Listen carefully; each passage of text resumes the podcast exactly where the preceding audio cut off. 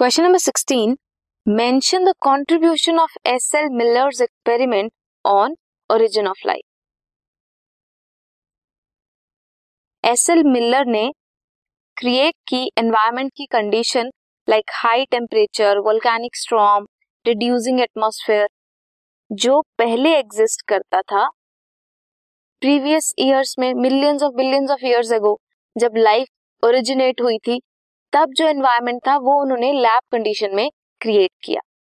उन्होंने देखा that electric discharge किया जब उन्होंने क्लोज्ड फ्लास्क में, जिसमें था methane ammonia and water vapour at 800 degree Celsius उन्होंने ऑब्ज़र्व किया दैट अमाइनो एसिड्स की फॉर्मेशन हुई that proved the theory on chemical evolution of living molecules which means non living organic molecule से organic molecules बन रहे हैं। Ammonia से water vapour से क्या बना? अमाइनो एसिड बन रहे थे। ये उन्होंने प्रूव किया था। This was question number sixteen